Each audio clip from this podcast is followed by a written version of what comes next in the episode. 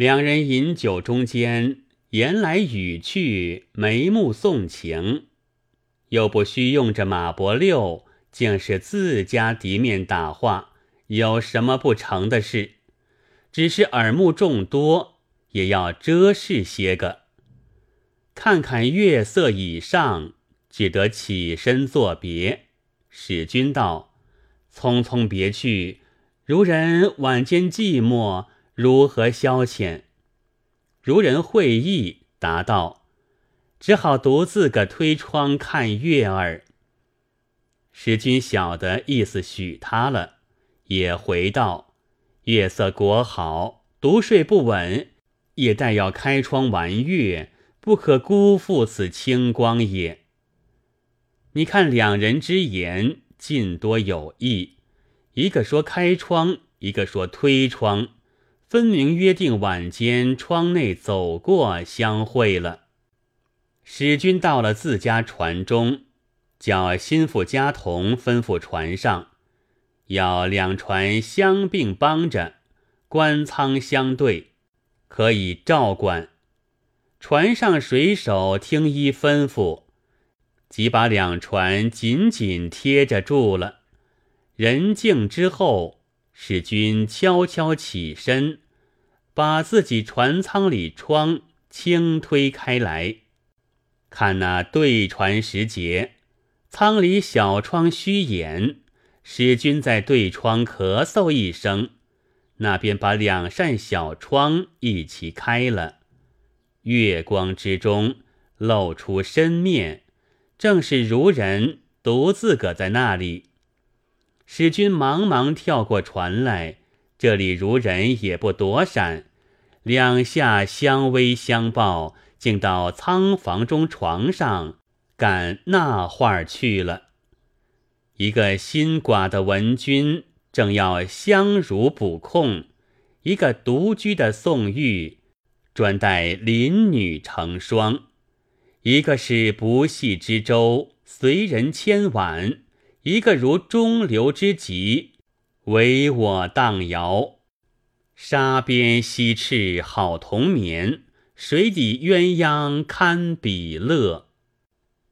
云雨既毕，使君道：“在下与如人无意相逢，岂知得携夙愿，三生之幸也。”如人道：“前日瞥见君子。”已使妾不生动念，后来亡夫遭变，多感周全，女流之辈无可别报。今日报以此身，愿勿以妾自献为贤，他日相弃，使妾失望耳。使君道：长子不弃，且自欢愉，不必多虑。自此招引而出。暮隐而入，日以为常。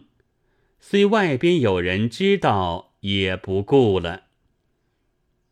一日正欢乐间，使君忽然长叹道：“目下幸得同路而行，且喜蜀道尚远，还有几时？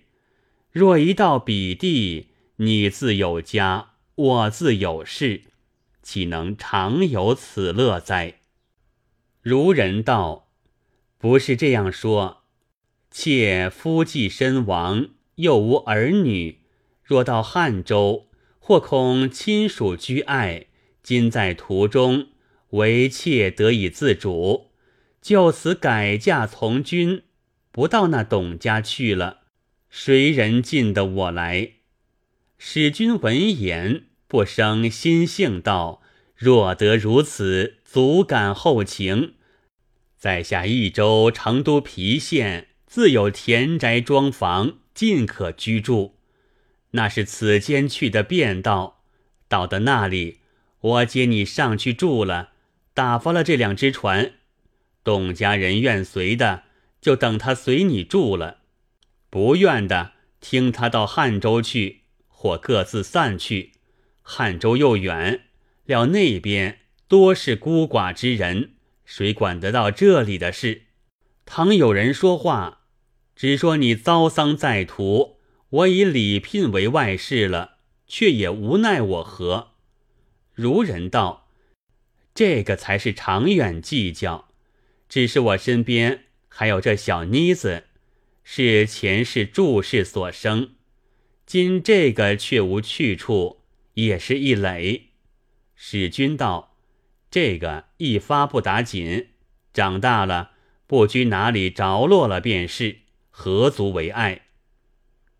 两人一路商量的停停当当，到了郫县，果然两船上东西尽情搬上去住了。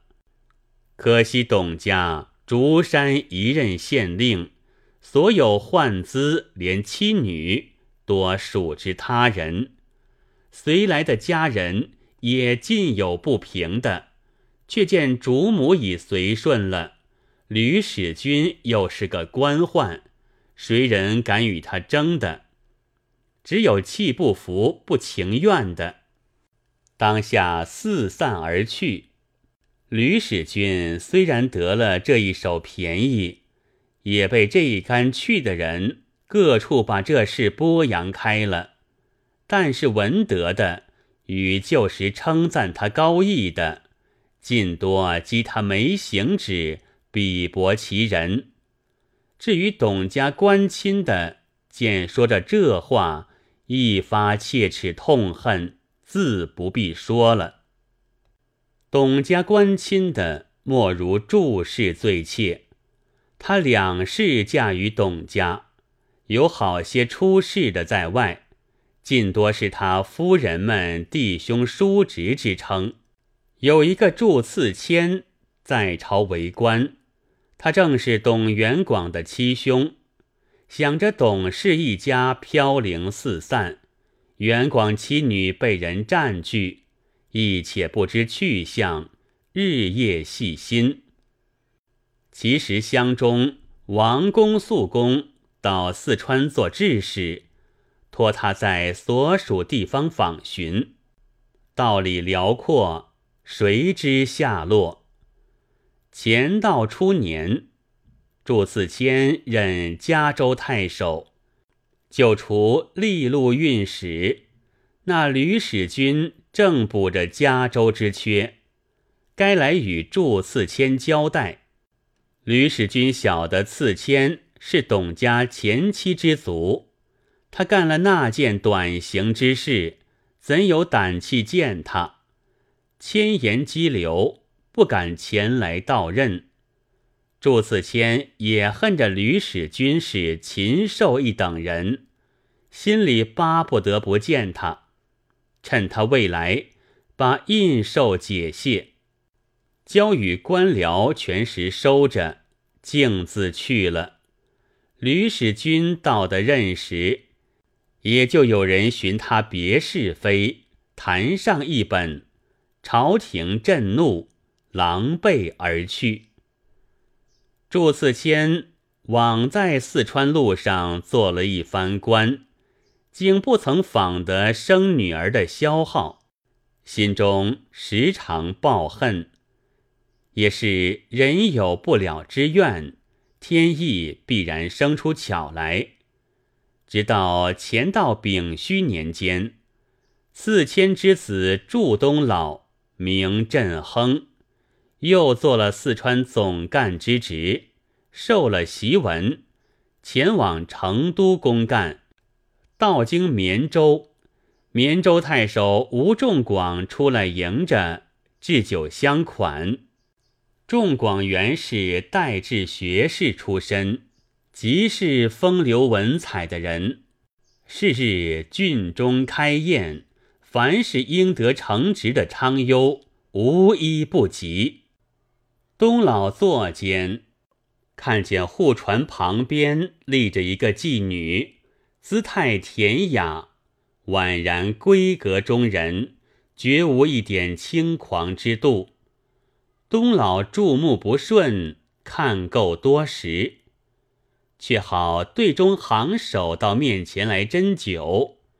东老且不接他的酒，指着那护船旁边的妓女问他道。这个人是哪个？行首笑道：“官人喜他吗？东老道不是喜他，我看他有好些与你们不同处，心中疑怪，故此问你。行首道，他叫的薛倩。东老正要细问，吴太守走出席来，真着鞠躬来劝。东老只得住了话头，接着太守手中之酒，放下席间，却推辞道：“见谅实不能饮，只可小杯试兴。”太守看见行首正在旁边，就指着鞠躬吩咐道：“你可在此奉着总干，势必要总干饮干，不然就要罚你。”行首笑道。不须罚小的，若要总干多饮，只叫薛倩来奉，自然毫不推辞。吴太守也笑道：“说的古怪，想是总干曾与他相识吗？”东老道：“振亨从来不曾到大府这里，何由得与此辈相接？”太守反问行首道：“这等。”你为何这般说？行首道：“世间总干殷殷问疾，好生垂情于他。”东老道：“是才邂逅之间，见他标格如野鹤在鸡群，据下官看来，不像是个中之人，心里疑惑，所以在此间询问他为首的。岂官有甚别意来？”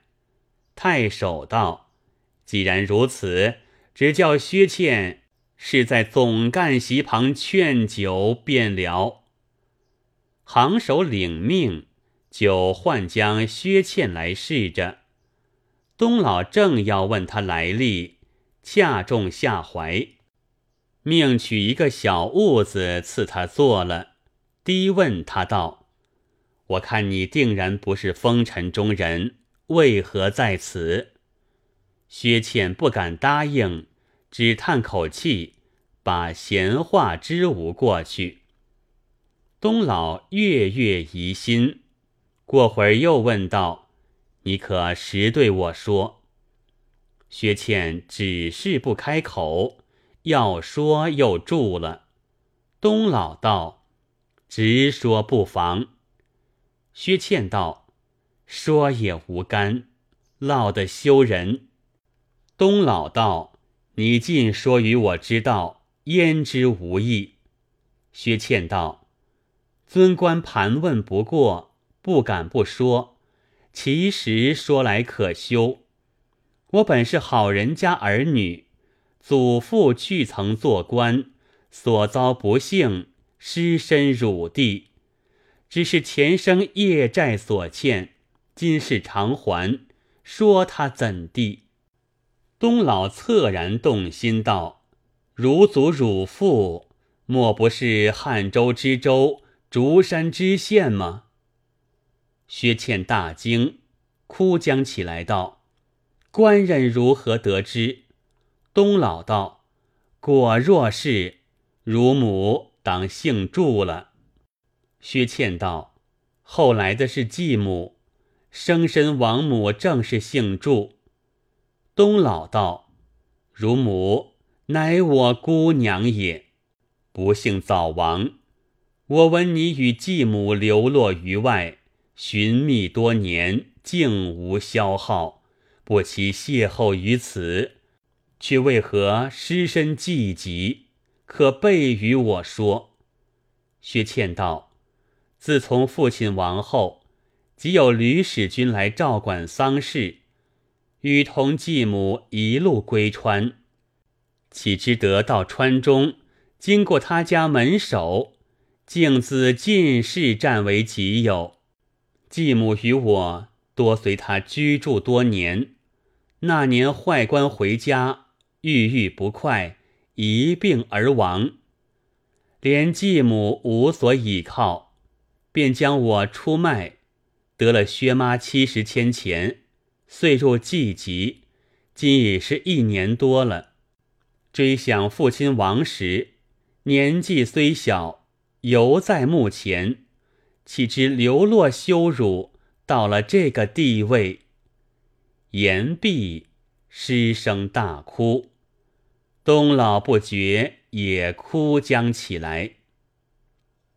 初时说话低微，众人见他交头接耳，尽见到无非是些调情肉麻之态，哪里管他旧礼？只见两人多哭作一堆，方才一坐惊骇，进来诘问。